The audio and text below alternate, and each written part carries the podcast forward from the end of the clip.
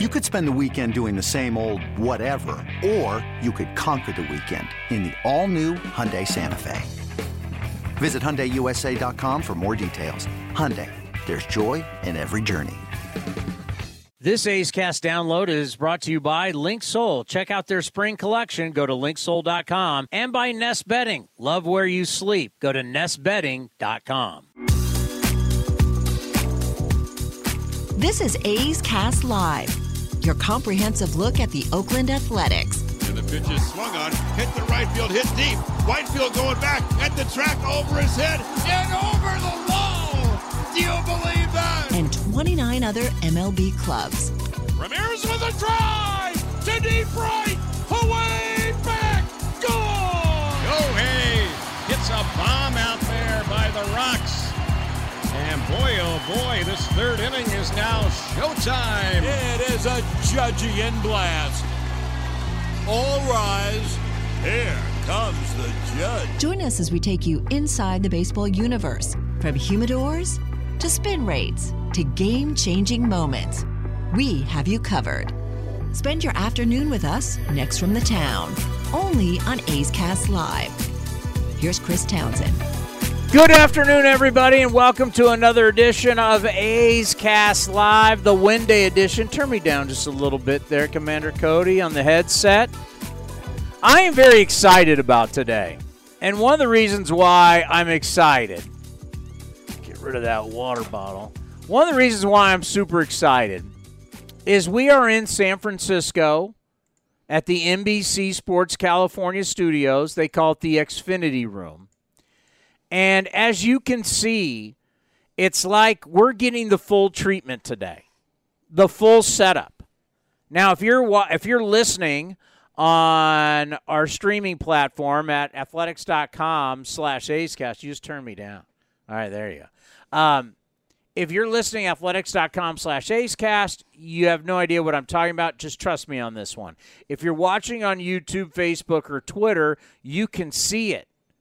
This is, we've always had this killer Oakland background. So it's Mount Davis, it's Oakland, and the kind of the green screenish thing uh, where if you're here, you can't the, you can't tell these are actual clouds. They're blurry. Like I turn around now and I look at the same thing you're looking at right now. It's just blurry. I can't tell what it is, right? But when a camera hits it and the right light lighting, it looks like a beautiful sunset. It's like magic. Like Disneyland? Uh, am I right? Like we look at it, you cannot tell that's a sunset. No. And you can't even tell it's Mount Davis. We can only see Oakland. But when you put a, and looking at it right now, that you can't tell anything. But you put a camera on it and the correct lighting, voila, it is magic. And that looks, what you're seeing right now looks so awesome. Not only is that the beautiful clouds above Mount Davis and Oakland, look at the sunset, the colors. That is killer.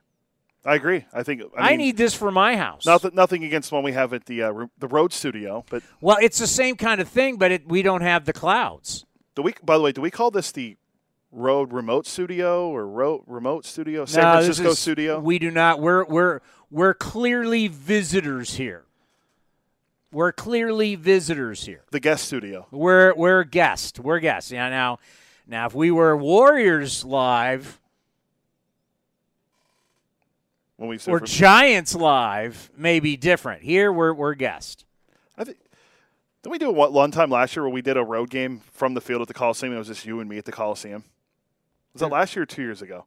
Wait, what? There was a time where we were in Oakland for something. Yeah. Remember, we, we did a show from the Coliseum when the team was on the road, and they were doing like a home run derby or oh, something. Oh, batting with, practice. With, with season sp- ticket holders. Yeah.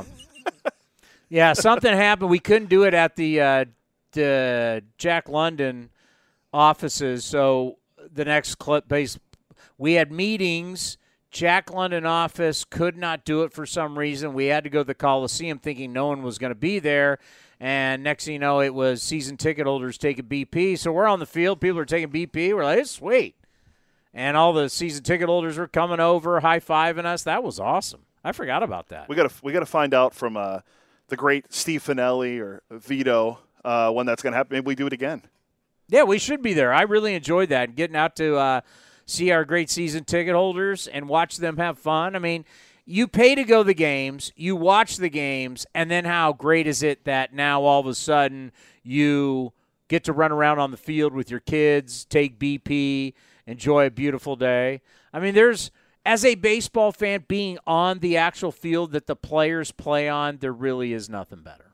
No, I completely agree. And they they had the time of their lives, and I think we would do the same thing if we if we were able to do it. I saw there's a softball game that we could play in, but I, I think we're playing. I think we're in Cleveland, so unfortunately, as always, we won't be able to partake partake because we'll be on the air. All righty, Melissa Lockard from The Athletic. We are going back-to-back. I mean, it was a lot of fun uh, having Ed Sprague Junior on, Director of Player Development, kind of getting the lay of the land of, of what we have going on in the minor league system, where you don't have a clump of guys all in one spot. They're kind of spread out a little bit, which means they're going to be coming at different times.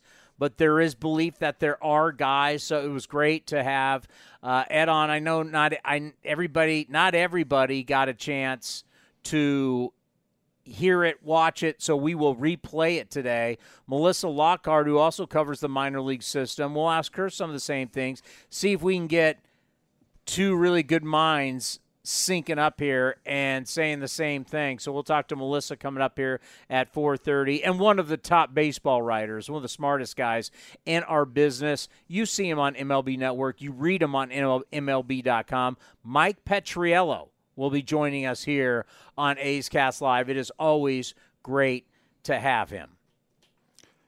Juan Soto's hitting well. Let's see what he has to say about him now. Oh, are you going to go down the Juan Soto route? Hey, Soto's up to two sixty now. You're going to go down the Juan, Juan yeah. More Juan hits than Soto. Walks now. Juan Soto. He's he's back.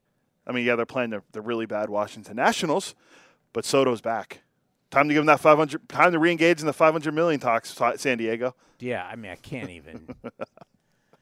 the fact, I mean, I know we talk about it all the time. It's just like, it's just like mind blowing. The fact that they've guaranteed eight hundred sixty-three million dollars. I mean, you're starting – when you're getting closer to a billion dollars in commitment to salary, you just kind of like, wow, like what? What? How is this going to work out for the next ten, eleven years?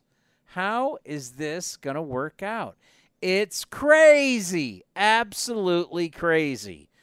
Um, speaking of crazy – we're going to give you the numbers. The A's are on pace for one hundred thirty losses. That would be the most since the Cleveland Spiders in eighteen ninety-nine, where they went twenty and one thirty-four. Um, you know, the law, everything comes back to the law of averages. At some point, you have to believe that this team is going to start winning. And what you saw last night, you know, a guy that I'm hoping is not going to be like a lot of his contemporaries right now, you know, blessed with a golden arm, you come out, every single game you come out, you're ready to blow, you're ready to, and then next thing you know, you've got arm injuries. Luis Medina looks like, I don't know, but he looks very athletic. You look at his delivery, you look at the way he throws, pretty effortless, very athletic, that he could stay healthy. And if he if he is brought along right, really could be a front-line starter for the A's for years to come. You're looking to find young guys. You're looking to find young guys who are controllable.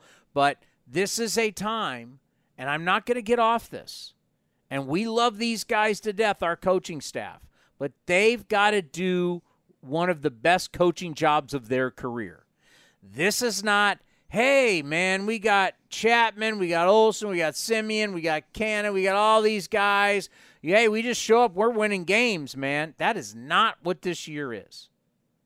This year is a year to earn your paycheck as a coach. You've got to get these guys who may not be good enough to play here. You got to make them good enough. You got to coach them up. You've got to get the best out of every single player. That is your job. And I think about Medina. You know, one one criticism, if I could have of this young man last night, and I don't have my scorebook on me, but I don't need it, and going through, is look, hell on wheels for four innings. And then what happens? He, get, he gets beat by a couple long balls. And what we are seeing and what we are training if you if you're not giving me lip service, if you're really starting to tell me, listen, I, I understand, I need my starters to go longer, but because it, it's killing our bullpen. We all agree on that. Here's the deal. You cannot come out first inning and show everybody your best stuff.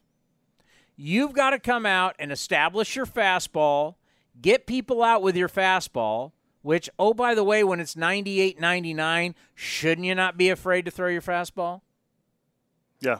Would you be afraid to throw your fastball if you threw ninety-nine with movement? No.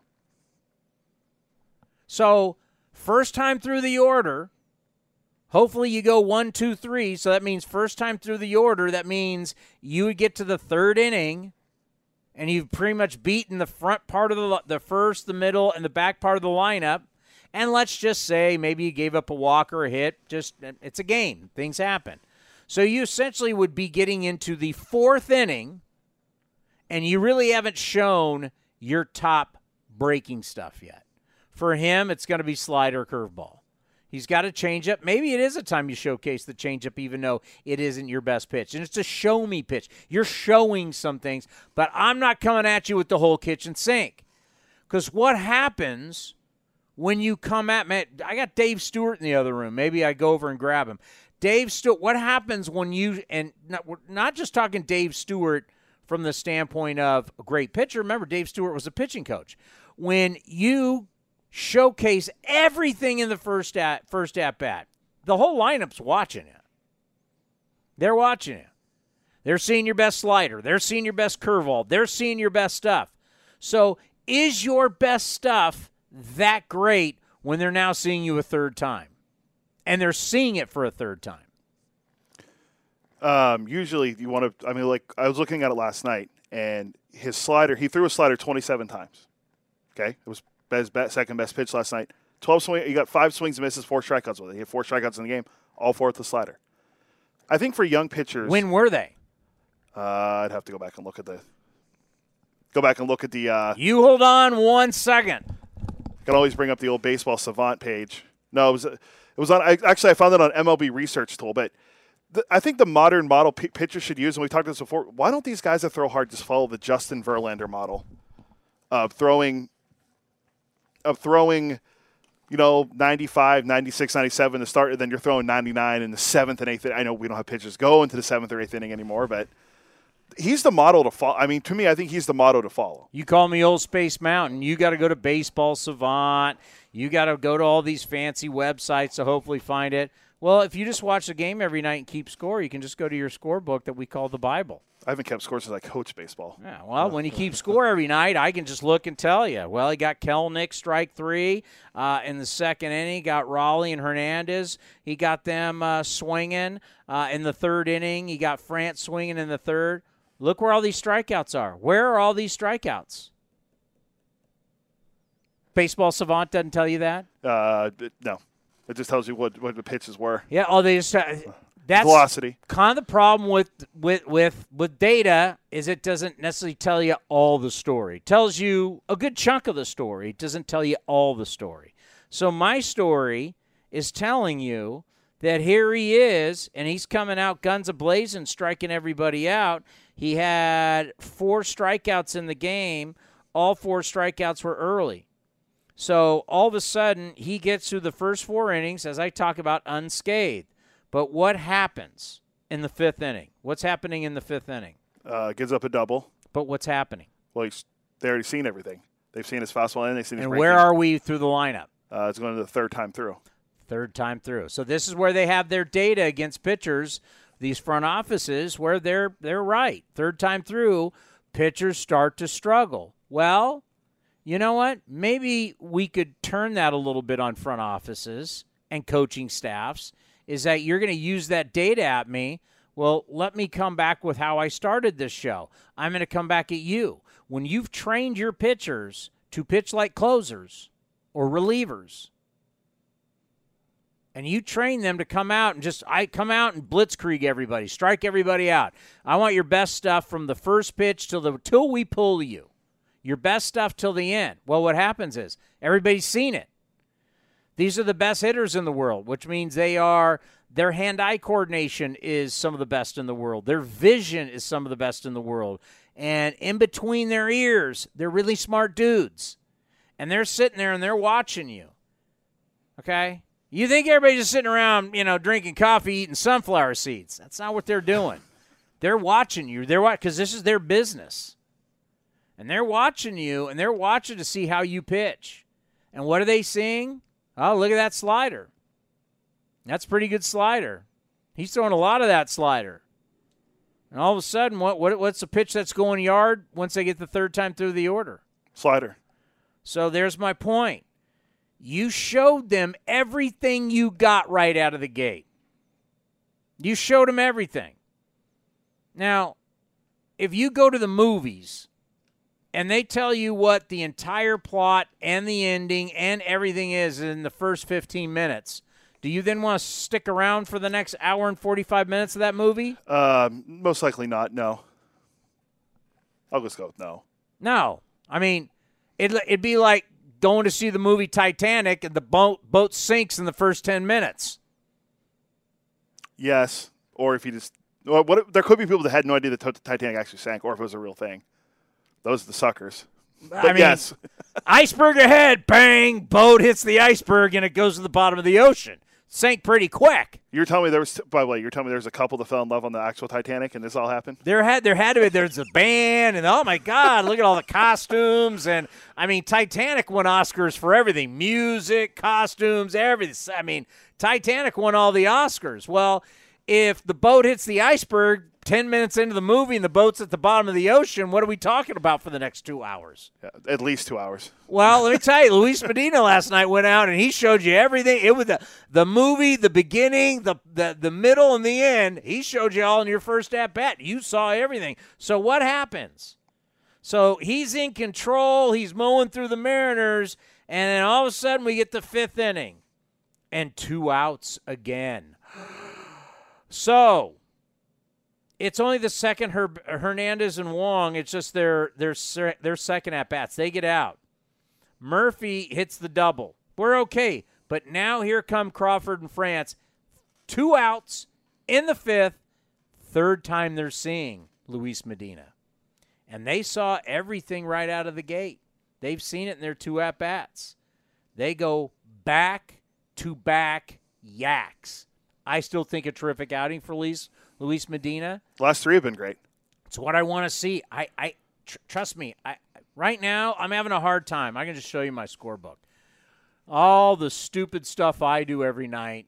So you, I just want you to know that there is something that goes into the postgame show when I'm ranting and raving. And I guess last night, last night I, I had a big cup of coffee before I, I went I on. I heard. Yeah, I heard. I cup blew- and a half, right? So I heard you talk Greg and slow. I uh, I forgot to break after I let Ken Korak go, and I think I went on for like a half hour. You want, I, just, I was just rambling. I got I got angry. You want you want full Greg Papa stream of consciousness there. Just kept yeah, going. I did a, gr- a break. I, you know, that's a good point. I did a full on Greg Papa to where all of a sudden, it's for all of a sudden you like been talking for like twenty minutes. You go, you realize what the hell am I talking about, and where are we in this show? Um, got people to call in. Yeah, I've which, listened. Which I didn't think after a three to two loss we were going to get anybody to call in. I had all kinds of Ed Sprague to play, and we didn't get through any of it. But the point is, Medina, for me, he gets called up. You see an electric arm. Great. Then you send him down. Ugh. You call him back up. You see an electric arm. Well, keep him here. Let's let's get him through the process of let's let him learn. Let's let him let's let him learn here at the big league level what to do in between starts, how to how to take care of your body, how to sleep, how to eat, how to work out, how to look at video, how to journal, how to do all the different things mentally and physically you need to do to be prepared before every start. Let's do it. And I think what you're going to see from Medina is a guy that we're going to Next next year at spring training, I've got a feeling that Medina is going to be somebody we're going to be saying, you know what, this is a kid that we watched grow last year because we still got June, July, August, September. Think about all those months we have left in baseball and all the games we have to train people and let people learn how to do it at this level. Yeah, and I think he's a good example because of what you saw with the upside, what the velocity. His, he went back-to-back quality starts, six innings, five and five and a third yesterday. I think that he's the only thing that's biting him really is the long ball. He's giving up seven home runs, but who cares? He's still pitching deep into games. By today's standards, he's pitching deep into games. And, I mean, I looked it up. First time through the order, first plate appearance through the order, or through the game, first plate appearance for hitters, they're hitting two oh six. Second time through, two twelve. Pretty good. Third time, three eighteen. So they're You've he, shown everything. The O P S. And who did you mention before I went and got the book? Uh, Old Space Mountain, Justin Verlander. Old Space Mountain. Verlander was a master at this. And as you Don't you be upset because they tore Old Space Mountain down. Don't be upset. My retort. Oldest ride, longest line. Uh-huh. Woo! Woo! All right. You're right. And that's something that in our next conversation, it may just be like Scott Emerson. Why don't you why are we not teaching guys to be Verlander? Why? I mean, we we've seen it plenty of times. We've seen it in playoff games, we've seen it in regular season games. Verlander comes out, challenges, establishes his fastball, but he's not showing you his best fastball. He's not showing you his best stuff. And a lot of that has to come with confidence. He still believes, I mean, you can look at the data. Verlander is doing nothing that Luis, what Luis Medina can't do. He can throw just as hard as Verlander. Verlander has now gone to a slider. Verlander used to be a curveball changeup yeah. guy. Verlander went to a slider. But Verlander would come out. And remember the game the A's actually beat Verlander at home, but Verlander had a no-hitter going to like the seventh or something like that yeah. with the Astros. Verlander is still going to go out there and say, you know what, I'm going to come out at ninety-four ninety-five, and I'm just going to throw fastballs at you. He gets through the order the first time. And then all of a sudden, next time through, who knows what you're going to see out of Verlander. And it really is how is he feeling. It could be the nasty slider. Verlander has the big curveball he can go to. Verlander has the changeup. Verlander has a lot of different weapons, but you're not seeing those weapons until later on. That's the mind game. Because all of a sudden, when I'm a hitter and I'm going up against Verlander third or fourth time, hell, I don't know what he's throwing me. Yeah. I, I You know first, you know right out of the gate, I, he's coming at me a fastball. But after that, it's a mind game. You don't know what I'm going to throw. And you know what pitch that helps more than any other pitch later on? Fastball. Fastball. Because he now, he got you out fastball first at-bat. So you're there and you're thinking, oh, fastball, and you're gearing up. And then you know your second, third, now you're seeing slider, change. You're seeing all this other stuff. And then by the fourth at-bat, now you're now you're like, hell, I have no idea what he's going to throw me. I mean, it could be any count. I've seen slider, and then before you know it, now Verlander comes at you, and you have not seen this all day. Think about this. Verlander came at you ninety-four ninety-five, your first at-bat. Think of, I want you all to think as a hitter. Your first at-bat, you saw ninety-four ninety-five. It's Verlander. He's a super tall guy. Was he six five? Yeah. And throwing from up top, he's boring down on you, ninety-four ninety-five, which probably to a hitter looks more like ninety-eight. Then in your next at-bat, now you're getting to see the nasty slider. Now you're getting to see the curveball. You're seeing other pitches, right? So let's say it's the third or fourth at-bat, crucial time in the game. You've now kind of seen all this kind of stuff, and then Verlander pulls out one hundred. You haven't seen one hundred. Where the hell did that come from? He's the best at it. You were throwing ninety-four ninety-five. You're throwing sliders. You threw me a big breaking curveball. I think I've seen everything, and all of a sudden he humps up and whack, one hundred miles an hour at you, and you watch these guys. You watch the ball. The ball, as they're going in, and they're the ball's hitting the catcher's glove, and you're so far behind, you're like, holy S-bomb. What the hell was that? Think about that. He lures you in. He plays a game with you. You're not seeing one hundred in the first inning. He's saving that for the seventh inning. He saves it. So I'm not asking Medina to do Verlander seven innings, but what if when he faced Crawford and France in the fifth, if now they were seeing ninety-nine, what if he went at them at ninety-five? What if DeGrom pitched like that? And I don't know. I think DeGrom still gets hurt. It's just his body. It's some guys just, it just is what it is. And unfortunately for DeGrom, I think he would be hurt no matter what. He's just had so many injuries. But what if someone lives? ninety-five is still hard with movement. Location, location, location. I talk about that box all the time. You see on television now, we got the box. If you don't live directly in the middle of that box, what happens if you live on the outer edge, throw strikes, you get through the get through the order the first time? What if Medina started pumping ninety-nine now at Crawford and France?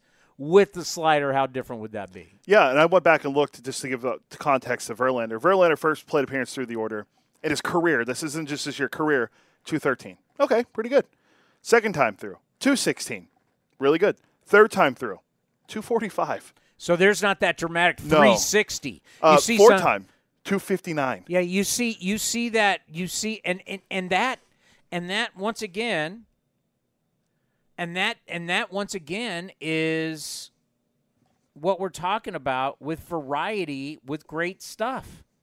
He gives you a bunch of different stuff. And I guarantee you, if we sat with, down with Justin Verlander and we had like an hour and just, you know, hey, we're going to shoot the bull with him, he would tell you, hey, what I gave, and he's not in our division anymore, but what I gave the A's the first time around when I faced him, and maybe I face him again in, I don't know, two months, I'm now going to be different again.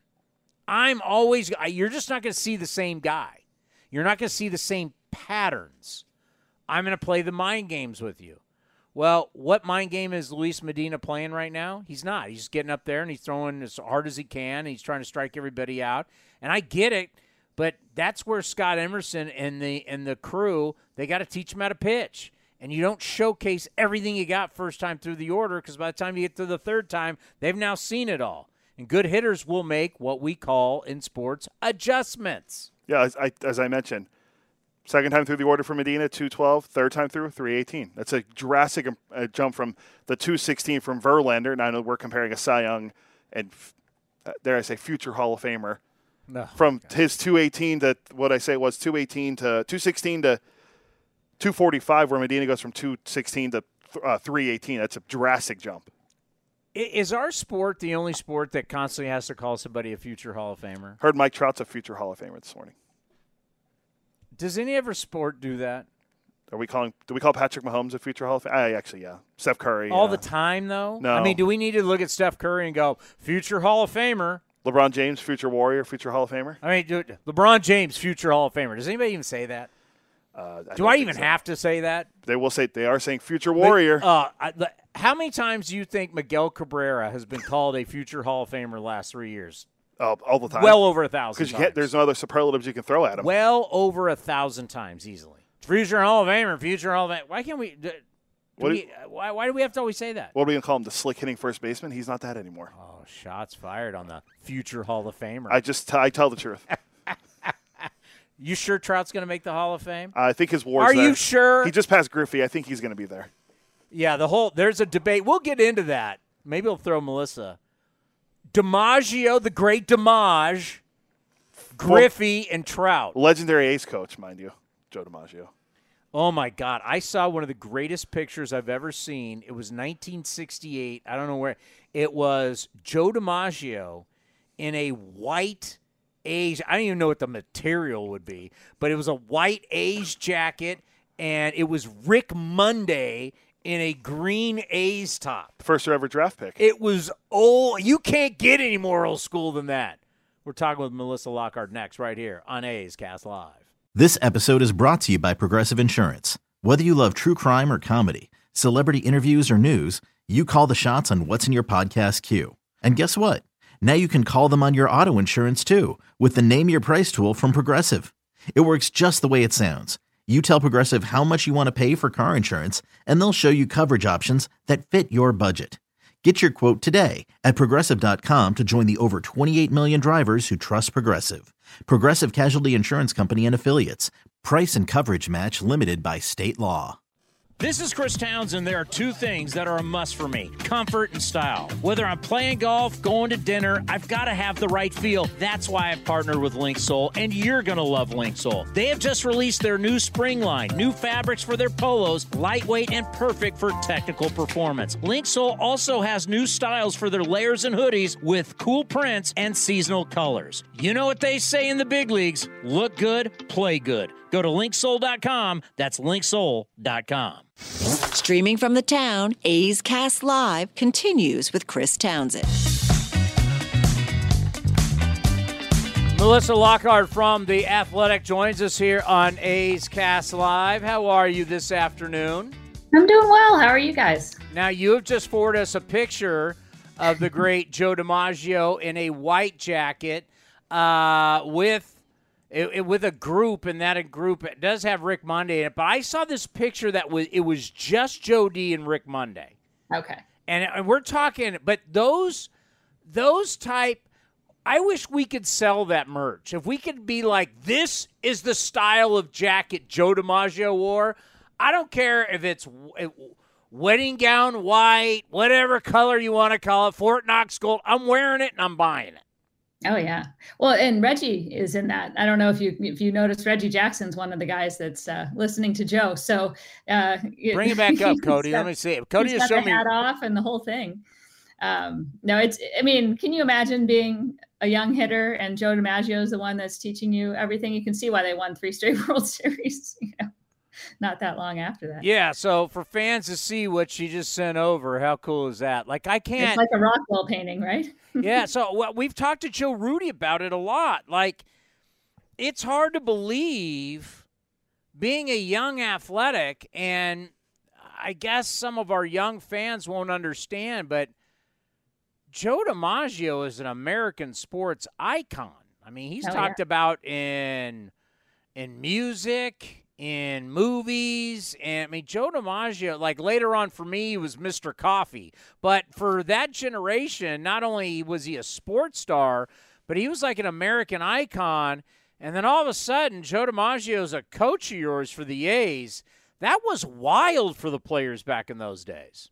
Oh, sure. And I mean, you know, and you're talking about franchise just moving to Oakland, all those young players, and within years, you know, they're they're the best team, you know, arguably one of the best collections of players in the history of the game, you know, and this was the seeds of that is the greatest hitter maybe of all time, greatest right-handed hitter perhaps, um, you know, uh, teaching them the, the wares. So, I mean, I, I think that's pretty great. You know, Bay Area baseball history in general, I think is, um, you know, something that people don't always appreciate. But the fact you can go to San Francisco and see Joe DiMaggio's uh, apartment, that there was his restaurant all those years in Washington Square Park. And, um, you know, that's just a small part of h- how much the game has been impacted by this area that I think uh, people don't always remember and appreciate. All righty, get me excited about some young guys. I, I I need something to sell. I need something. Yeah, don't we all? I think it's uh, it's tough. I mean, you know, I you know, I'm always very optimistic, and you know, I can kind of try to spin anything. I, I think there's a really nice collection of position players coming through the system. I think, um, especially if you look at that that Double A Midland roster, um, there's a lot of guys that. They were very high on coming into this season. They were having really nice seasons and, um, you know, could be pushing their way to triple A soon. There's a couple of guys that we've talked about quite a bit on that triple A Las Vegas roster as well, who are, are playing well. Um, the thing I kind of come back to, though, is trying to puzzle out, like, how does that whole group play together? It, it, it does seem to me like there's a lot of redundancy um, at each position and not a lot of uh easy ways to look at it and say, okay, I can see where all these guys spread out all over uh, a lineup that's not going to steal each other's playing time. I mean, you look at Jordan, Jordan Diaz is a good example, right? Here's a kid who I think we saw in flashes what he could do uh, potentially as a hitter. Um, I think he's made some pretty significant improvements fielding at, at second base. Um, and, but his other position is third base. And when you look at the players that are coming up behind him, you know, second base and third base are where a lot of those really good players are playing. And you don't want to waste a bat like Jordan Diaz. Um, but where is he going to fit in with the Zach Geloffs, with the Brett Harrises, um, and some of these other guys that are coming up? So um, that's where I, I, I worry about kind of where the, the, the future part of it is. There is a lot of talent, and um, you know, you can always make the argument that that talent can be used to trade to fill the holes that, you know, are created by having a lot of those guys at the same positions. But um, it's one thing that I've noticed that that sort of I haven't been able to puzzle out in my mind where all those guys can play together. Do you want me to tell you how to fix that? Go, yeah. I'm going to tell you how to fix it, because we're looking at, you know, we're starting to get ready for the draft, and we're looking at where the A's potentially could be drafting. Don't worry, they all have the A's drafting a catcher. So we'll fix it all right. with drafting more catchers. I know. I saw those. Yeah. I mean, and, and Kyle Teal's a heck of a player, you know, and, and um, I think he's going to be an absolute amazing pro. But when you've spent as much draft capital as you have on the catching position, not to mention who you've traded away to get catching in the last couple of years, um, yeah, that seems like an odd fit. I mean, you know, look, like they, they got totally uh, messed over in that draft lottery. It, they could not possibly have gone worse for them than it did in terms of at falling from two to six. And the top five picks, I think, are pretty well established as these are the five top players in this draft. And after that, there are good players, a lot of good players, but it's not nearly as clear cut. And it, of course, it happens to come right at six. So, um, you know, I think pitching is where they really need help, but whether it makes sense to take a pitcher at six when the top two pitchers are probably going to be gone. And then the gap after that is, is a little higher. Um, I'm not sure, you know, I think a position player might make more sense there, but uh, it is not going to fix a hole that they have in the system. That's for sure. Is catcher the most valuable and important position in like the history of mankind, like bigger than quarterback, bigger than goalie, bigger than president of the United States? Is it catcher? Is just this ultimate, man, you can't have enough of these guys? Well, I, I learned the game of baseball from Ray Fosse, so I will say yes. No, it's know? not. No, it's not. And I love Ray Fosse, but you know what? I could find I could find Carlos Perez, who's thirty-two years old, hadn't played since two thousand eighteen. I can find catchers like, you know, I mean, this whole fascination with drafting catchers, I think they're overrated. I'm a former pitcher. I think they just sit there and look stupid, and I'll throw what I want to throw and don't. And, you know, unless you don't get me started. But if you think we should draft eight thousand catchers, good luck to you. But no, I, think, I mean, I, I do think that the catching position is pretty well taken care of for now. That would not be my priority. Um, if you are going to, if you are going to go for best player available, it may very well be that, you know, that, that Kyle is going to be at six, the best player available. And then you got to make a decision. But um, between, you know, Shea and Tyler and Daniel Susak having a nice season so far in Lansing, and um, you know, they should be able to cover the catching position over the next few years. You make a good point that all of a sudden you start looking around and all of your best players all play the same position. And that, and, and, and, and you're seeing it at different levels too. And, you know, that's what happens when you start drafting and trading for the same position. I know with like shortstops are kind of like tight ends in football. You feel like, well, if they don't make it at that position, you can, like a tight end in football, you can turn him into a defensive lineman, into a linebacker, into an offensive lineman. They're very, a big receiver. That's why Bill Parcells always drafted tight ends, because they're very versatile. Same thing with shortstops. They're usually the best athletes, so they can play third, they can play center, they can play second, they can morph into a lot of different things. But, you know, and I and I, and for me, Jordan, my whole thing with Jordan Diaz is I don't think we got better long-term as an organization sending him back down to triple A. Am yeah, I, I, I didn't agree with that either. Yeah, I, I, I don't – I mean, you know, look, I think they're in a – They're they're they're in a terrible position regardless, right? Like, let's not sugarcoat. They're ten and forty. Um, nothing has worked. Yeah. Um, the the pieces of the puzzle have been there. There's circles and squares, and none of them are matching together. And it's it's really it's it's a mess. And you know, part of the problem is that where they really need to be looking at young players, they signed a couple of guys to two year deals and another guy to a one year deal. And you know, I mean, it's it's like you, at some point maybe you got to cut bait with those guys and um and try to kind of bring up some of these others, because I do think, like, you know, Jordan's only going to get better playing every day, and he's only going to take away at bats from other guys that you want playing triple A if he's in triple A. So it, it, it hurts on multiple levels. It doesn't just hurt Jordan's development, but it also hurts, you know, Brett Harris doesn't come up to triple A, or, um, you know, you've got uh, guys like if Zach Geloff's going to lose at bats at second base, like, you know, these are people you want playing as much as you can. And yes, you can say, oh, there's D H and there's other things, but um, ultimately you want to have those guys playing as much as possible. And I sort of look back to like, you know, that Chris Carter era when they just couldn't figure out where to put him. Michael, Michael Taylor, Michael yeah. Taylor and Chris Carter were going to save all of our problems. Sure, they were. And, you know, and, and again, like Chris eventually, he, you know, he got an opportunity. He stuck for a while and, and, and he made a couple of good years out of it, right? Like the guy led the National League in home runs one season. So you, you saw what he could do, but there were some wasted years there because there was square pegs and round holes, and there were Jason Giambi's and Nomar Garciaparra's and Mike Piazza's ahead of him and D H. And I think it's sometimes you just have to say, you know what, those guys aren't working. We gave them money, but you know, the money's already spent. Let's try to develop the people that are going to make us better. And I felt like they did do that in twenty seventeen, you know, and, and leading towards what became that really good core of players. They finally did clear the path for Matt Olson to get up there, and Ryan Healy up there, and, and Matt Chapman eventually, and everything. And, and I think we aren't doing any good in trying to recycle, because they're, they're not winning anyway. Like if, you know, if they were kind of like five games within five hundred, you could kind of make an argument, okay, fine. But when you're about to set a record for the most losses in the season, there, there's just no reason to waste it on guys that are not going to help you get to that next step. I agree. I agree one hundred percent. And when all of a sudden Trevor May comes back, Seth, Brett, Seth Brown comes back, and I get it, but all of a sudden you got older. You brought in yeah. more thirty-plus-year-old guys, and it's like you're just getting older in a year where you need to get younger and you need to rebuild. Uh, Brett Harris, we just had Ed Sprague Junior on yesterday. He uh, raved about Brett Harris. Tell us why we're all raving about Brett Harris.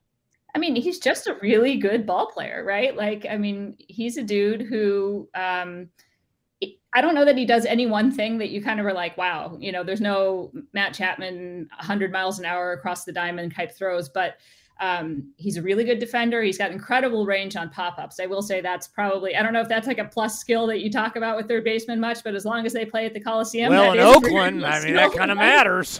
yeah. yeah, I mean, they, they made a bobblehead doll of, you know, third baseman going over a tarp, right? Like it, it does matter for, for whatever days we have left, uh, you know, at the stadium. So, um, but, you know, he's, he's, he's very hard nosed. And then offensively, he, you know, he doesn't swing and miss a ton, which is great. Um, and he walks a decent amount. He hits for high average. He's got power. Um, and he's got a really solid, consistent approach. And I think that's the kind of thing that, like, when you're looking at a player, you know, who can make that jump, you know, he's the kind of guy that has that mentality that you can see the jumps not being too big for him, because he keeps that line drive up the middle approach, um, doesn't try to change it, depending on, you know, where he's playing or who he's up against. Um, and that's, those are the kind of guys that tend to max out their potential, I think. So, um, you know, I think he's somebody who, you know, could be a major league third baseman for ten years. And you, you know, you come to the end of the career and be, wow, you know, that was just a really solid major league player. And I, and I think that's the kind of guy that, that he is. A guy like that was Sal Bando.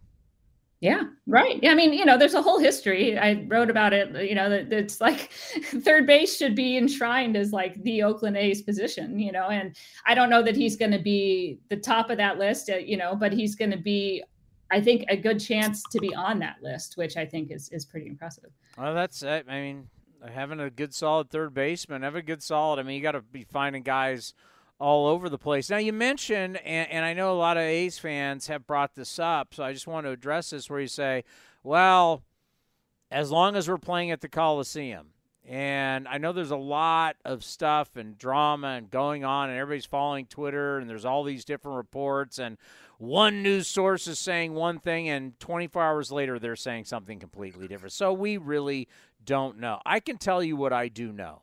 We will be playing at the Coliseum next year. They have already made their the flight patterns and all the things that they do to get the schedules and do the schedules and all that.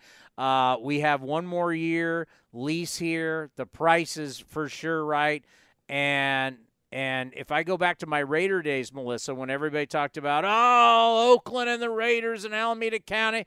Look how many more years the Raiders stayed there when there was a delay on, on, on Allegiant Stadium. So no matter what, I still think we have quite a few years left here in Oakland, and play. Okay. And, well, I'll, I'll and, hold you to that, Chris. and playing at the Coliseum, Yeah, well, I hope so. I hope so. I, I can guarantee you next year we're here. Okay. They're not changing. Major League Baseball is not allowing you to change. Once the schedule is set, you're not yeah. changing. I mean, how how awful would that be for, I mean, this is like such a small part of a much larger story, but I, I was thinking about this the other day. Like, the A's play in Vegas for triple A. If they aren't at the Coliseum, that's where they'll have to play their major league games until whenever this stadium is built on the Strip. Can you imagine getting called up for your big league debut and walking two lockers over to their the big league debut is in the same place you're playing triple A? Like, just the robbing of that moment for a player. It, I don't know. The, the whole thing is just gross. To can, me, can, you, can you can you imagine the numbers guys will put up? Yeah, well, we can imagine the pitching, though. yeah, I mean, the I mean, just what yeah. pitching bad, or all of a sudden you're like, this guy's got sixty-five jacks. I mean, yeah. yeah, I mean, but you know, hey, it's you know, the A's have played in Vegas before. Ed Sprague hit his first home run of the oh, year. Yeah. The year he had thirty. That that triple play for Ernie Young, that was still a great moment. Yeah, pretty crazy. um, when do you think? And I know it's tough, but when do you think? I mean, we talk about Soderstrom, we talk about Geloff, you're talking about Harris. When do we think we'll see him? Yeah, I mean, you know, I, I wish I had a crystal ball. And, you know, so many times um, call-ups are injury-related, right? So, like, yeah. Nick Allen didn't get a chance to come back until really, you know, it looked like Diaz was hurt, and then, you know, you, they could have an opportunity. But that aside, I mean, I, I can't think this goes on Past, well past the All-Star break without the idea that we need to kind of turn a page here and and and make and make some major moves. So, um, you know, I would think sometime in August you would start to see Tyler and Zach. By then, you know, those guys have had, um, you know, a full season of triple A really, because they got some time last year as well. Um, and assuming they're still playing well and they're healthy, I, I don't see why you wouldn't see those guys. I would think, you know, you could see Jordan Diaz back up again as well. I'd like them to see, you know, Cody Thomas is having a really nice season again. And he was a guy that was so close to being on, on the big league roster before that Achilles thing. And now he's fully healthy. You know, it'd be good to see him again. Um, so, you know, I mean, I, I think there's got to be a turning the page moment where you start to see all of them come.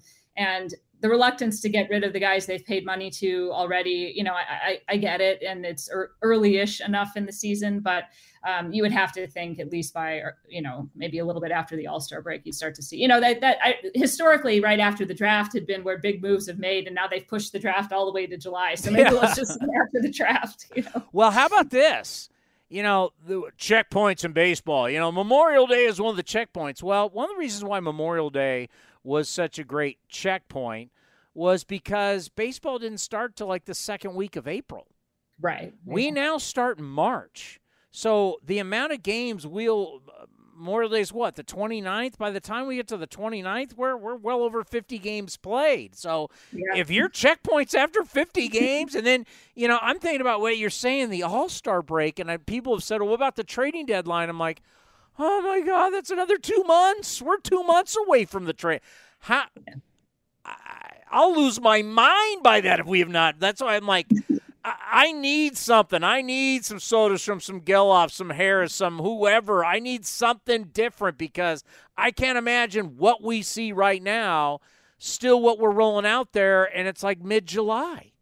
Yeah, no, I, I mean, I, I'd do it tomorrow if I were in charge, but no one's putting me in charge of anything. I'm so. putting you in charge. I'll put you in charge. I agree with you. Um, no, I mean, you know, and then I think you, you also want to look at, you know, some of those outfielders in, in Midland and, you know, how like a Denzel Clark and a, and a Lawrence Butler, how quickly they might be able to help you out. And I think, you know, that's not too far down the road either.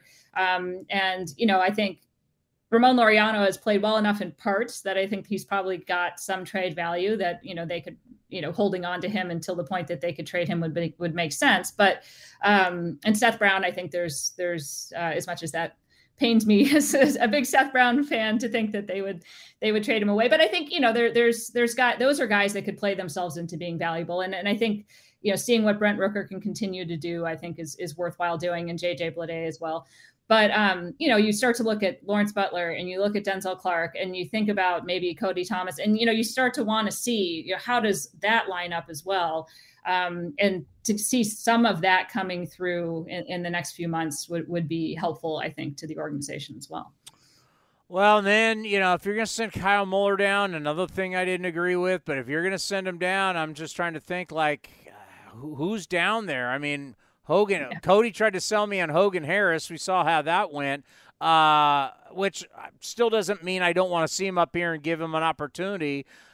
Where, where, where do you go? I mean, you start looking around, like Rosinski, it's not working, Fuji not working. Uh, you're starting to look at, you know, Aunt Mason Miller, obviously, he's going to be a health problem. Uh, you know, w- who's going to come up and pitch?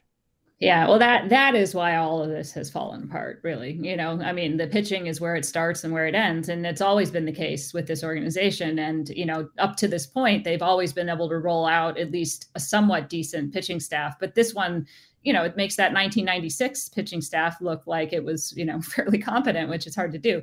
Um, and I think it's, it is tough because, you know, you can look and you can, you can look at Hogan Harrison over the last month. He's actually pitched quite well. He's throwing strikes, which I think is the, the biggest indicator, right? Like if um, he, when he came up, he wasn't really throwing strikes yet. And that just, you know, snowballed on him in that one appearance.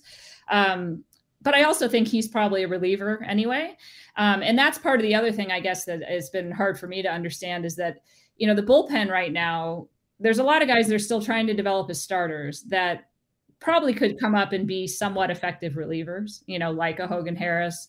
Um, I, I think, you know, some of these, even, I don't even know, Muller, maybe it would have been helpful to try him in the bullpen for a little bit and just see what, what could work, right, in shorter spurts.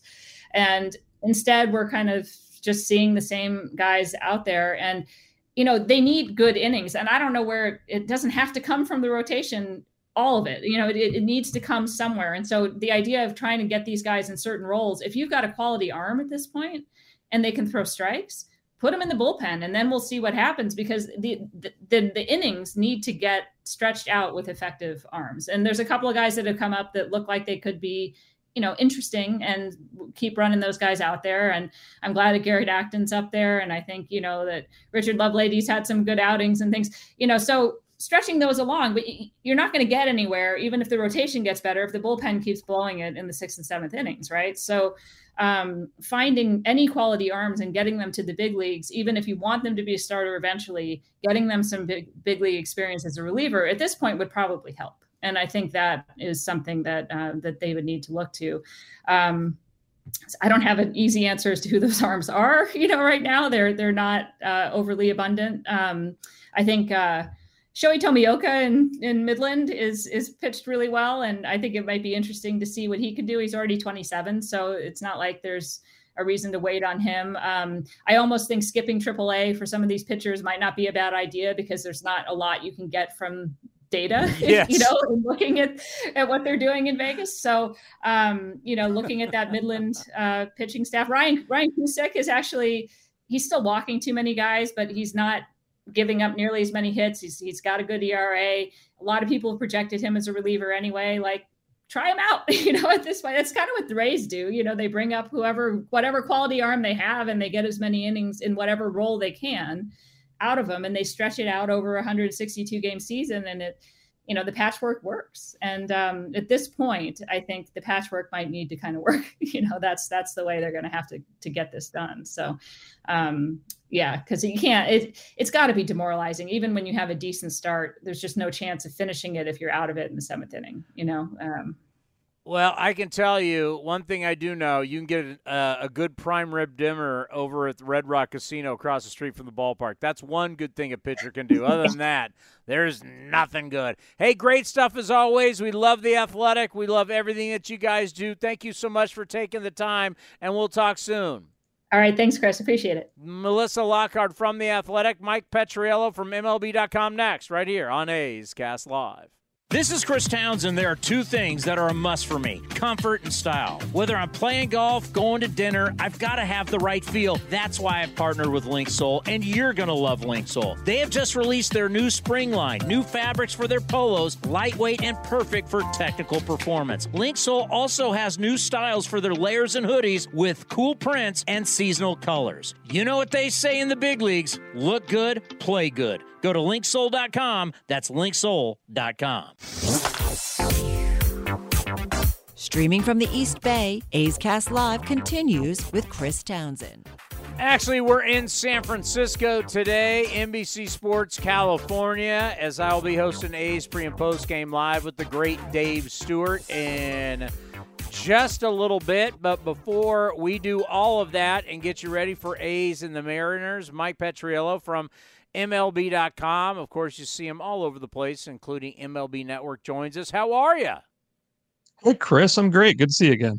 Everything, uh, everything good in your world? You've been uh, somebody told me, I think Cody said you went on vacation. I took the kids to Disney. I don't know if I'd call it a vacation, but it was definitely time off of work. Uh, to Disney or Disney World? Florida, Disney World. Yeah. Oh wow, how was that? Uh, you know, it was actually pretty great. The Star Wars stuff was great. The yeah. four-year-old didn't ruin the entire trip. It was, uh, would recommend doing it exactly once in a lifetime. Well, good for you getting some uh, a family time. The last time we were talking to you, you're working on, uh, I wouldn't say exactly new, but obviously our world has changed with pitch timer, bigger bags. Let's just say this, a lot is not in the catcher's favor. We're not really helping catchers out because God knows pitchers are terrible at holding runners. They're still slow to the plate. But you're trying to figure out who are the best throwing catchers. What have we found out since you've really been looking into this? Yeah, what we did was we came up with a metric that kind of, um, I think every catcher I've talked to loves it because it takes some of the pressure off of them. Because for one hundred years, they've been saying, or the base runner's been saying, hey, I didn't steal that base off the catcher. I stole that base off the pitcher, right? He let me take a huge lead. It doesn't matter how good the catcher's arm is. And obviously, that's not entirely true. Some catchers are better or not at this. But uh, with all the Statcast data we have, we can tell you, you know, who is the... what's the speed of the base runner? You know, how far off the base did he get? Did he get a good lead or not? What kind of pitch was it? Was it, you know, in the dirt? Was it middle, middle? What uh, side of the plate did the batter hit from? All this stuff goes into the soup. And you take all that and you can say, well, you were really not expected to throw out the runner here. You were given no shot. It was a fast runner with a big lead and you had a five percent shot of throwing out this runner. So the fact that you didn't shouldn't be held against you. Sometimes it's the other way. Sometimes it's, I don't know, Albert Pujols with a tiny lead and you better throw him out. You can take all that and kind of get to an expected caught stealing and get to a little bit more of, you know, reflecting what it, it actually happens on the field and not just it is a caught stealing or not. I think it's cool. I think that's like kind of the next level of what this data can do is to really help us get beyond some of the stats we've had for one hundred years there.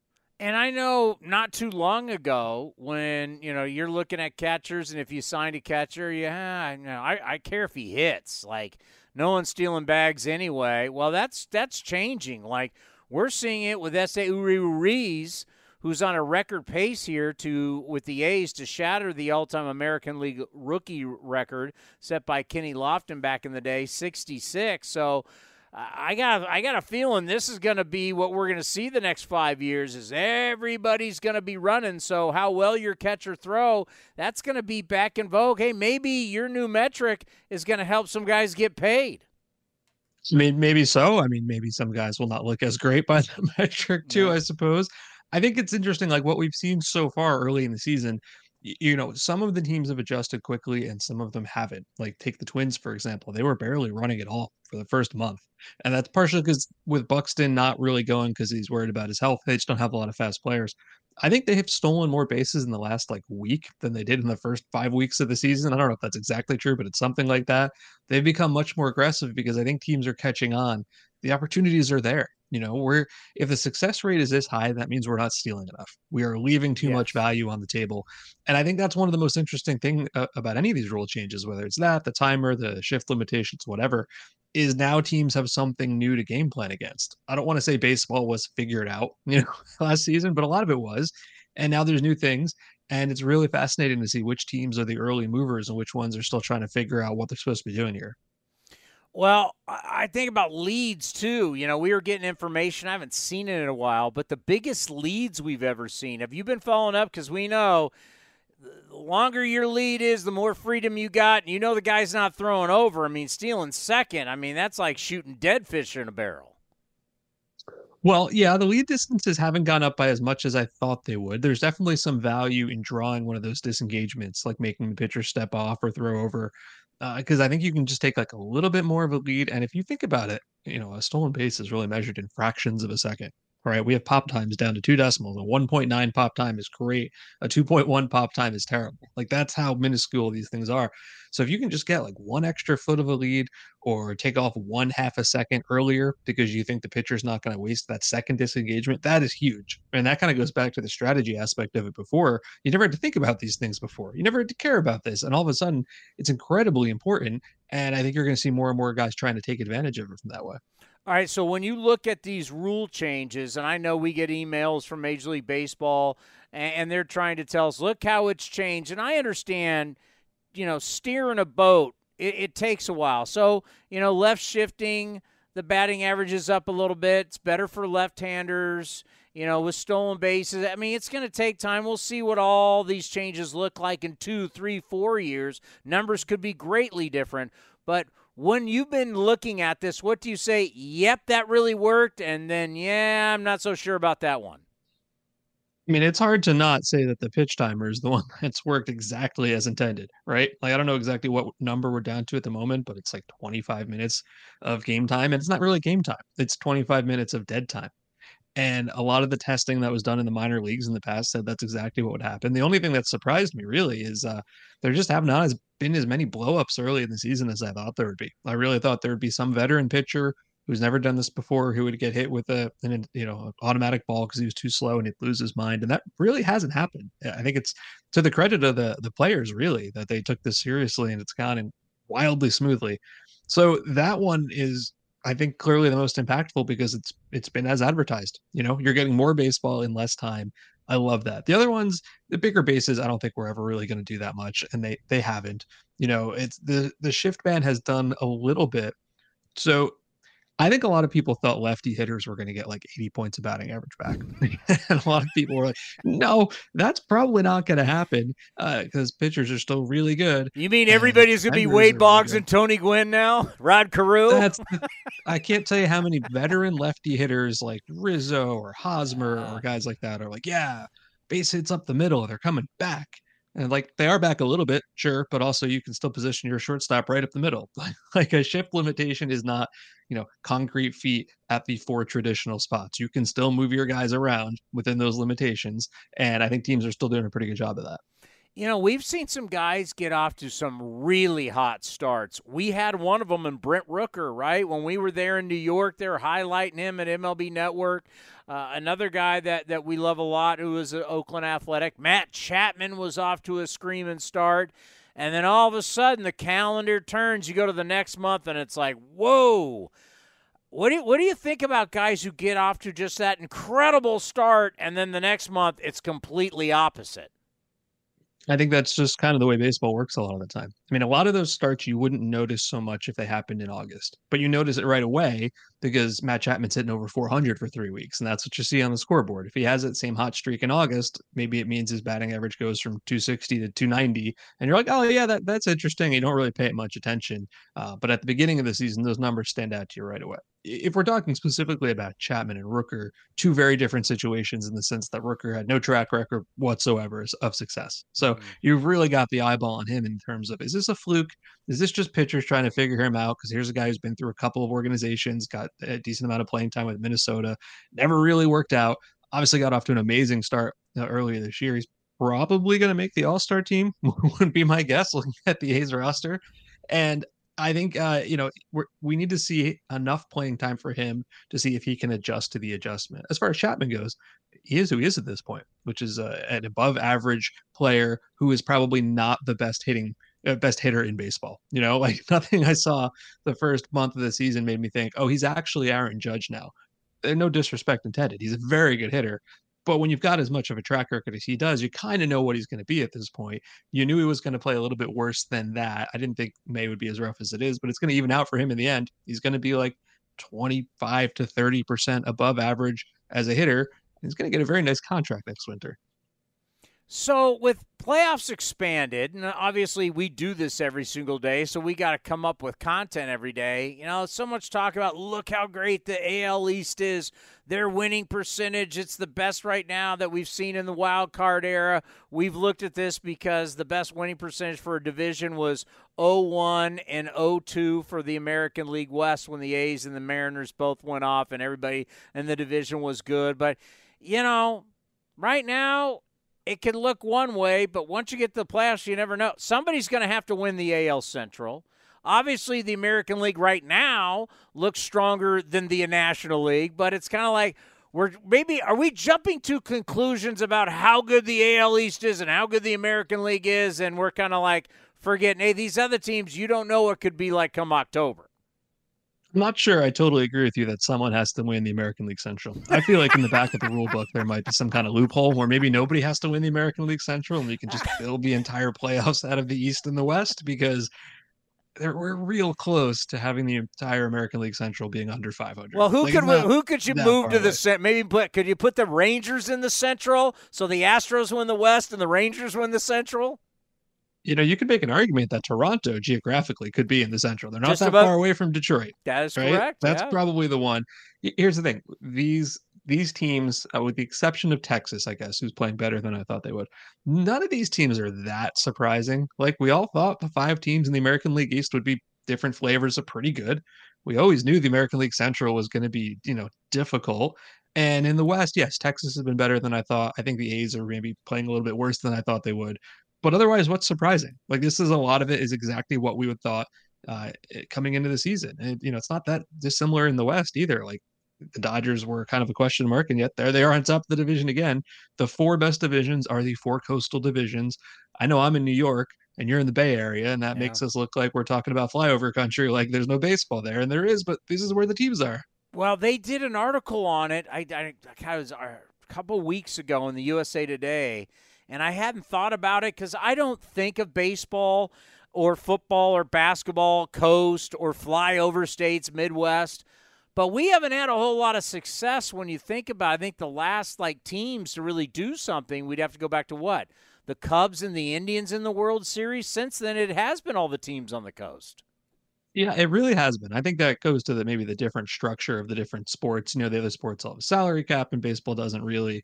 Um, but it, it kind of comes down to the fact that, you know, how much of this is going to change soon? You know, like, are the Dodgers not going to be good anytime soon? Are the Yankees and Mets going to stop spending a big money? Like, not really.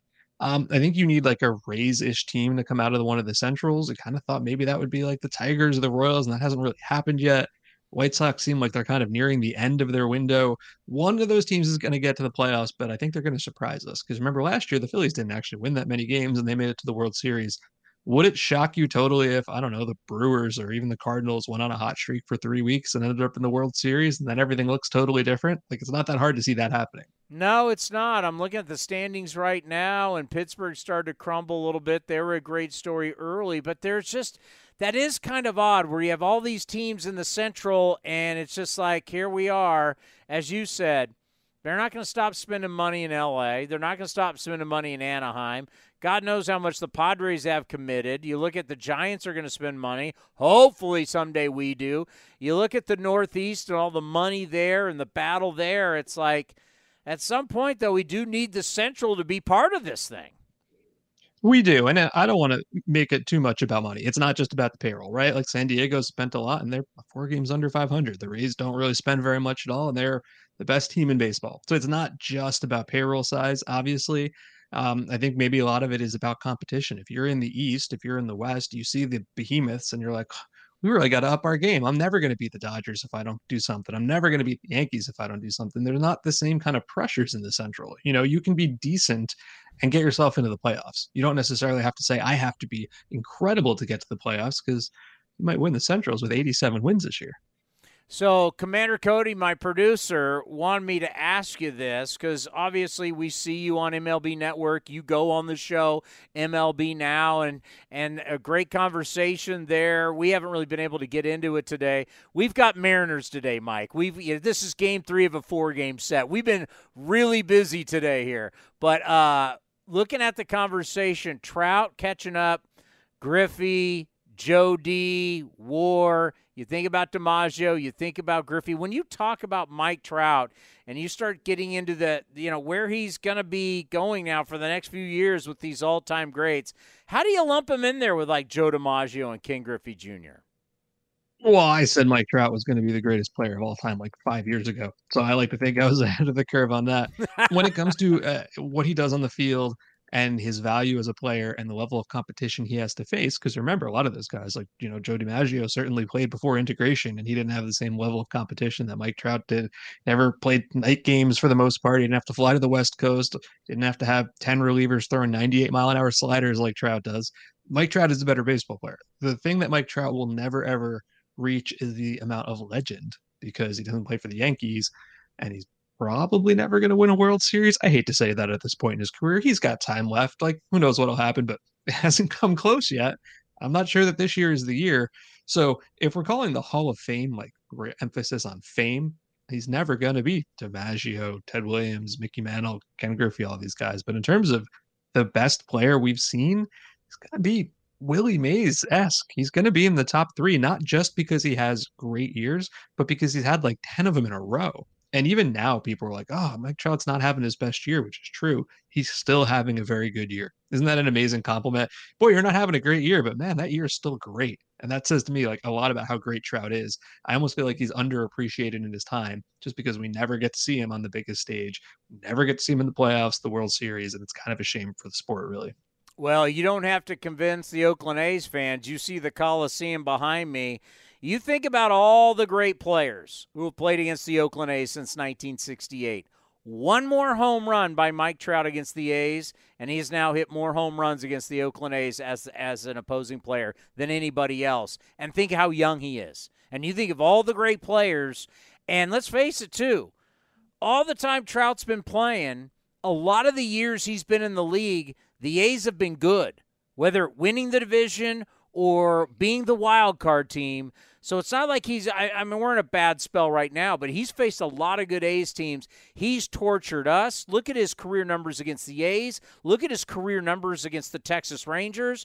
I think Ranger fans would say the thing we would say, hey, you want to trade him to the Yankees? Be my guest. We're tired of seeing him that much. I think that's right. I don't have his numbers in front of me. I'm going to go out on a limb here and say there's not a team he hasn't tortured, at least ones he's played more than two or three times. He kills everybody. Yeah. You know, I mean, I'm sure it's probably, you've seen it more because you see him so many times per season, although less now with the balanced schedule. You won't have to see him as often, which I guess is kind of a boon. Um, but I, I, he's not going to get traded, I don't think. I think Ohtani is going to depart after this year because he's a free agent. And I don't think Trout's going to go anywhere. He's got that contract forever. They're not going to want to lose both the superstars in one season. And you won't probably won't have to face Ohtani as much, although who knows? Seattle, I think, is a possible destination for him. So you might end up seeing him quite as much. Yeah, where, where, where, if you had to give like top three options for Shohei Ohtani, what, what, where, what would you put it at? Uh, Dodgers, Padres, Mariners, I think are the, the clear top three. You got to throw the Mets in there, obviously, because, you know, Steve Cohen may want to give him all of the money in the entire world, and that's possibly true. Um, but those seem like the three, you know, most obvious landing places. Uh, certainly, they could all fit him in in terms of talent. Uh, he he chose to be on the West Coast when he first came to America. I don't know for sure that he would still do that, but that's obviously what he did the first time. And those are teams that would be incredibly happy to have him. Um, I, there's some others, the Yankees, the Mets. Could you see a dark horse like, uh, you know, maybe the Giants step up possibly, but Dodgers, Padres, Mariners would be my, my best guess. We're saying no on Kansas City. I would never say never. I've never been to Kansas City, but I hear it's a lovely place to live and play. Great barbecue. We don't know. Maybe he loves barbecue. Maybe he loves barbecue. Maybe so. uh, quickly, just with the, you mentioned the Padres. Uh, you know, we've known Bob Melvin. I did the Bob Melvin show for a long time. Melvin's a friend. Spent a lot of time with him. Speaking in, in spring training, I, I knew there was issues. Um, it's been kind of a little bit of a toxic culture that people have not really – known a lot about. People, you know, people are just, it's Slam Diego. Everybody's having fun in San Diego, and just, you're kind of seeing it with the team, and they have eight hundred sixty-three million that's being sent out to players in the next ten, eleven years. That's either contract extensions or free agents. You talk about Shohei Ohtani, they'll put it to well over a billion dollars. just how do you think this? And you still got you still got Juan Soto that you're going to have to deal with. Just how do you think this thing plays out? I don't think they're so much worried about the future as they are about winning right now this year. And some of what's happened this year has been surprising, and some of it less so. Like they, they have, I think, the weakest or second weakest catching situation in baseball. That's not surprising. That wasn't going to be a strength. Is it surprising to me that Manny Machado got off to such a poor start? Yes, it is. When he comes off the I L, like there's no reason to think that he won't turn it around.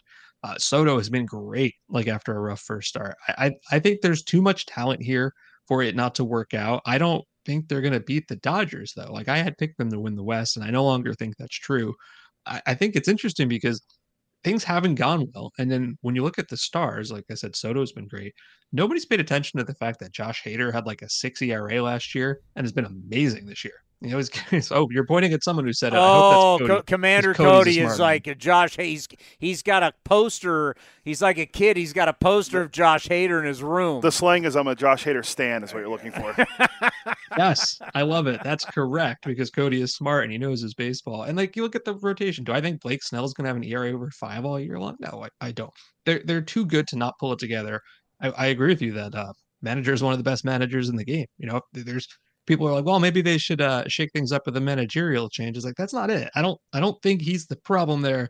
I think they've had issues with other managers in the past, but that's not what's happening here. Kind of all you can do is let it play out. Maybe get an upgrade at catcher, find another starting pitcher if you're able to. But basically, you put together this team. You've got a ton of talent. Fernando Tatis has really taken nicely to the outfield. He's played very well out there. And at a certain point, the talent's going to take over. And if it doesn't, then it doesn't matter because everyone's going to get fired and it'll be someone else's problem.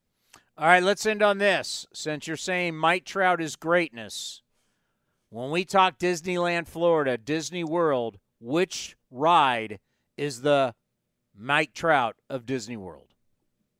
Well, I haven't been to the one in California in a long time, but I'll tell you the Disney World one, uh, if you're into Star Wars especially, called Rise of the Resistance, and they basically put you inside a movie. There's like real actors there acting out the parts of Imperial Guards, it, and you feel like you are in space, like during a battle. It's one of the coolest things I've ever ridden. My son is seven. He rode it with me, and he wanted to go back on like ten more times. That is A-plus, the one you have to go to. Yeah, we have that in California. I'm just not sure it's the same size, you know, because everything I hear – It, the, the size of the rides may be different, but yeah, but we have that too. The only thing is when your son wants to go on it like four or five times, you do have to tell him how long the line is, right?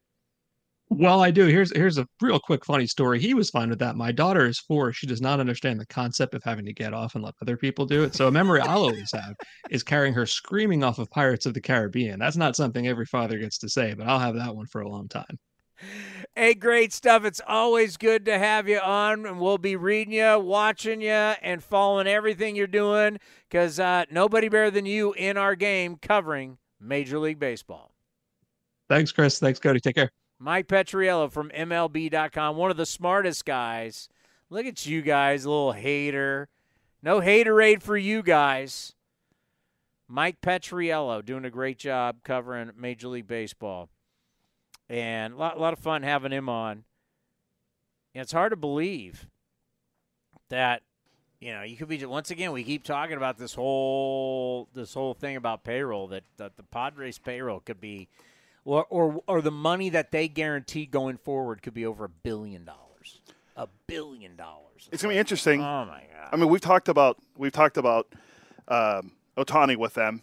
And he threw out Seattle, which I don't hear a lot of people say Seattle. I've said, I told you, I think Seattle's a dark horse. But if they sign, if San Diego goes after him, there's no way they sign Soto, right? I think there's no way he signs in Seattle. I'm just saying, looking for the Ichiro connection there. And what the hell is that? This guy basically says he wants to win. That's all he said. He wants to win. What? What Ichiro? What? What would Ichiro win? They, they they went to the playoffs for the first time since oh one. What's, since Ichiro was there. what's what, what what what what says winning in Seattle if you're he's been going up there kicking their you know what as an angel. Why why would he think that is the place I'm going to go? It's a good it's a, it's a fair point. There's but... one place that he knows he can win and win a title and win multiple titles. And no, it's not the San Francisco Giants. Yes, I know you did, but That was, ten, that was almost ten years ago. Ten years ago. It was a long time. Brandon Crawford's hitting one sixty-five. Okay, come on. Oh, B-Craw. Um, I don't know. I just took a shot at Bryant. Brandon Crawford. Yeah, great. He's a put great. him on the wall next to Bernard, all right? And uh, we're, we're, Jason Schmidt and we, those guys. We can confirm we're going to go and find Marvin Bernard on the wall sometime this summer. We are at N B C a few more times this summer. If, I, if I'm Barry Bonds and you put me on that dumb wall, I'm literally the greatest player of all time. Like, you're talking Mike Trout's the greatest player. If I'm Barry Bonds, and you know I can't stand Bonds, but I'm Barry Bonds, and I'm literally the greatest player to have ever played, and you're putting me on a wall with Jason Schmidt? That's pi- I think it, when I think Jason Schmidt, I think Pirates. Don't Rob Nen me. I'm Barry Bonds. And- He was, he, was a good, he was a good Giant. I, it doesn't matter. I'm Barry Bonds. There was a Sports Illustrated. I'm on the cover, and the cover says, I'm Barry Bonds, and you're not. Anybody else had that? And you're going to put me on the wall with, like, like who? Bobby Estelea? Uh, Chestelea. Bill, not Miller? Bill uh, Miller? Bill um, Miller. Because Shinjo? Is Shinjo on the wall? Uh, better question is, better question is, once Kirk Matt, Reeder, you putting me on there with lefty Kirk Reeder? Uh, Woody is on the wall, I'm pretty sure. Oh, I bet he's on the wall. He, he did. Who ha- isn't on the wall? He did have the, uh, he for the longest time, he was the winningest left-handed pitcher in Giants history until Madison Bumgarner passed Actually, him. Actually, I've interviewed a lot. We've had him on this show, haven't we? Uh, I had him on ninety-five point seven. Yeah, I, I used to book him at ninety-five point seven. Kirk, Kirk a, Reeder's the nicest guy. Maybe we'll, maybe, maybe we'll get him for the uh, – Woody. Maybe we'll get him for when the Giants play. Russ Ortiz on the wall. Ooh, game seven. Was it game six? Game six. Game six, Russ. And I'm not talking about Russell Westbrook either. And we'll have to go check out this wall and see what's see what's going on. Do we really? Do we really have to go? I mean, can we just make fun of it and never go to it? I do think having a se- doing a segment there, our video, a two minute video with Marvin Bernard would be kind of oh, funny. Oh, our fans! Why are you at the wall? Why are you? I could just see the whining and complaining if we go to the wall. Well, that that will. We we should just go, hey, we know you're going to whine and complain about it, but we're going to have fun and joke about the wall. Well, that's what we're doing it for. We're doing it for content, not in, you should in, laugh- never in leave, laughter. You should never leave Oakland. How could you even go to San Francisco? The Joker once said laughter is the best medicine, so I, I just go off what one of the greatest villains of all time says. Which Joker is this? I mean, uh, the greatest Joker is Cesar Romero. From the original Batman with Adam West. And Burt who is Young. An actual comedian. Burgess Meredith is the Penguin. That is correct. I used to watch that show, and that I, was I had the great. movie too. Adam West, Burt Young was Robin. Yeah, no, that Who old Batman. In, someone else is in there too. Who's the Joker? Cesar Romero. Oh, Cesar Romero. Then okay. Uh, uh, Who was the Riddler? The Riddler was a famous comedian too. Fred Gorshin. Yeah, yeah. There you go. There's a lot of people on that. And then uh, Catwoman was famous. I don't remember her name, but she was famous. Yeah, you're really going. You're really dating. I, this this is when my dad was a kid. My dad loves those Batmans. I mean, he likes. Oh, Batman. They're pre me, right? Yeah. Weren't they? What? When? When? When? When? When was that it's Batman? In the sixties, like late mid late sixties. Yeah. I just remember as a kid they were on. I loved them. Batman was awesome. I just watched uh, Batman the other day. Uh, the one uh, with Michael Keaton and Jack Mister Nicholson. Who was Mister Freeze? Was a fam- They were famous actors in this show. Who was Mister Freeze? I mean, it was honored in the movies. That's my that's my Arnold Schwarzenegger. nineteen sixty-six to nineteen sixty-eight. I mean, I have the movie. The Batmobile was awesome, by the way. Yeah. Um, I grew up because my dad's a huge Batman guy. You ready for a little more uh, Arnold? Get to the chopper. That's uh, that's a Predator. Predator. Uh, okay, let's see. Um, not directed. I, oh, where's the cast? Okay. Oh, there was a Townsend up there, right? Uh, Al Napier was Alfred. Um. The Joe, uh, where, who are we looking for? Mister Freeze. Mister Freeze. Cesar Romero was the Joker. Julie Newmar was Catwoman. Julie Newmar. She was famous back then. Frank Gorshin was the Riddler. Where, where's, I don't see Mister Freeze. Egghead. On, I don't see Mister Freeze on here. Vincent Price. Yeah, it was Egghead. Yeah, it was it, it was Egghead. He wasn't Mister Egghead. Uh, Vincent Price. Famous. You know Vincent Price is, right? From all the Halloween shows and... The great Vincent Price. No. Remember the voice from Thriller? The man's voice. That's from, that's him? That's Vincent Price. I had no idea. I'm working with a child. Uh, but then again, a lot of you out there might be. Brett, go back and Thriller. I was born in nineteen eighty-eight. The famous voice from Thriller, the video, the song. Can you do the dance? No. Maybe we should figure it out for – you, Rick, how you, we know how big you are for Halloween. Maybe we should learn the Thriller dance for Halloween. May- Too soon to dress as Michael Jackson for Halloween in the Thriller outfit? Um, I don't, I don't know. I don't know what the climate is on that one. Uh, I dressed as John Gruden one Christmas so, not too long ago. That's your uh, that's your too that's, soon. That's your contact photo when you call me. Too soon. And you have the and you have the SaberCats ring on. I have the mo- the real a real championship ring on, not a fake one, but a real Arena League football ring on, and I have the headset on. I got all the Raider gear. When I was handing out tr- when I was handing out candy, um, because we had to do it outside, right? We have to do everything outside. COVID. So all the dads were like, would line up and the kids would come up my driveway and they'd all be like, Gruden! They all knew I was. So we only have a couple minutes left. Should we, should we talk about what's the biggest thing from today? No, you asked me if we had any sound. And the only thing oh, I, happy birthday? Happy birthday. It's happy birthday time. Happy, happy birthday. Can I play the highlight first then? Oh, yes. Okay. The greatest highlight in the history of baseball happened Well, seven years ago, but happy fiftieth to this guy. Colon looking for his first hit of the year. Oh. He drives one! Deep left field! Back goes Upton! Back near the wall! It's out of here! Bartolo has done it! The impossible has happened! We don't need to play the whole highlight. It was like a minute, still a minute left in it. Was that about James Shields? It was off James Shields. Big had, game James. Well, that's probably that's why we really, never won a big game. That's where we hit the moniker from. Uh, fifty or hit his first and only home run that day. Uh, that was Gary Cohen. He Keith was a Hernandez. Met, right? When a he Met, did that, yeah, in San Diego at Petco Park, he crushed the ball. All the players vacated the dugout. I thought I thought you were going to play the one where he got hit in his belly and it stuck in his belly. No, no. Uh, also. On April eighteenth, twenty twelve, he threw thirty-eight straight strikes versus the uh, Los Angeles Angels in an, an eight scoreless inning. Where, eight, and where was that game? Anaheim. It was in Anaheim. Uh, this is what Johnny Gomes said after the game. You can't get thirty-eight strikes out of a pitching machine. I've never seen anything like it. Uh, incredible thirty, thirty-five of his thirty-eight strikes were fastballs. Two seamers. So all day. I, we, Bartolo, we, we all don't, day. We don't have time to get into it, but there was a whole thing about how what's tougher to do, Joe DiMaggio hitting fifty-six games in a row or Bartolo throwing thirty-eight consecutive strikes. They actually broke it down. It's actually harder to throw thirty-eight straight strikes than it is to hit fifty-six straight games. I'm not buying that. It's a whole M L B dot com article. I'll send it to you. I'm not buying that. I'm not buying that. It's roughly one in sixty thousand with the numbers they use, roughly one in seven hundred seventy thousand, or thirteen times higher than it is to hit in the fifty-six-game hitting streak. Well, it's also subjective, too, because some of those are just called by an umpire. Yeah, oh, yes. So there were, were, were, were pitches that were – and I guess I could play to it because there's the human error part of it. Yeah, for, yeah. But happy fiftieth birthday, fiftieth, Barty. Uh, in his career as the A, twenty twelve twenty thirteen, this includes a fifty. What was the suspension? Was it fifty? fifty then? Yeah, it was done for the season. Yeah. twenty-eight and fifteen in his career as an A, two ninety-nine E R A, two hundred eight strikeouts, and three forty-two and two-thirds innings. He did win a Cy Young before as well. Just take a guess what year, God. How long ago it was. Wasn't he an Angel when he won the Cy Young? Just take a guess. two thousand four. two thousand five, the year my kids were born. That's a long time ago. It's crazy how long ago that was. I was a sophomore in high school. Bartolo Colon.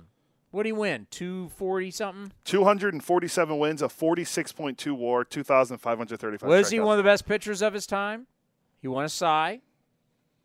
Uh, winning percentage pretty damn good. Struck out a ton of guys, gave you a ton of innings. You never bring him up as a future Hall of Famer. Why not Bartolo Colon? You're going to put that hack. I'm not going to call him a hack. But you're you're talking about putting other guys in there right around. You're going to put in Greinke but not Bartolo Colon? Mm, Greinke, mm, much higher war, more strikeouts. He's just an accumulator. He's now just he played a for really stopper. He played for really bad Kansas City teams. He played for really good Dodger teams. And Brewers are pretty good too. Greinke and Astros. Greinke, Greinke played on a lot of years? good teams. A lot of good teams. I mean, I need. We think we need to make a case. Bartolo Colon. You're going to put all these other guys in. Put Bartolo Colon in. We got pop for P E Ds. Hall of Hall of very good.